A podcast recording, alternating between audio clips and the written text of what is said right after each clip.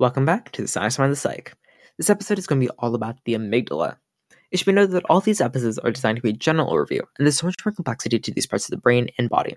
I strongly encourage you to check out more information outside this podcast to learn more. The amygdala is a roughly almond sized structure within the brain that's mostly composed of gray matter. It's a part of the limbic system located in the center of the brain.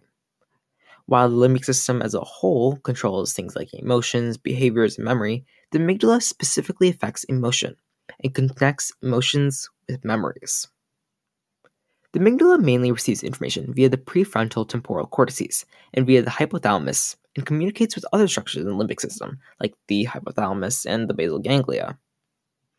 The amygdala plays a role in anxiety, aggression, fear, emotional memory and processing, and some aspects of social cognition.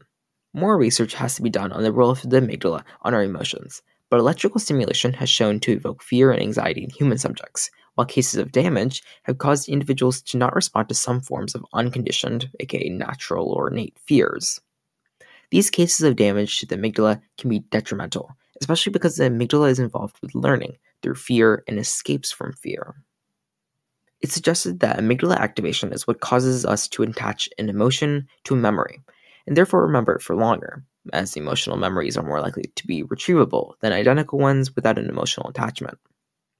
The amygdala also helps in stimuli conditioning processing through food and drugs and has been associated with depression, anger, and poor sleep. However, we need far more research to fully understand the complexities of the amygdala and its precise role in our behaviors and attitudes.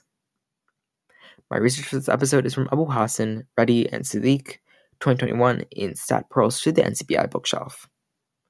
Please note this podcast is designed for the common person. Please do not rely on information I share in this podcast in any way for the health of yourself or the health of others. If you feel like you may have a condition mentioned or not mentioned in this podcast, please do not come to me. Instead, immediately go to a trusted physician, psychiatrist, medical professional, or other reliable source of health information and guidance. Never disregard professional advice, nor delay in seeking professional advice or treatment because it's something that I've heard on this podcast. Thank you so much, and I'll see you in the next episode.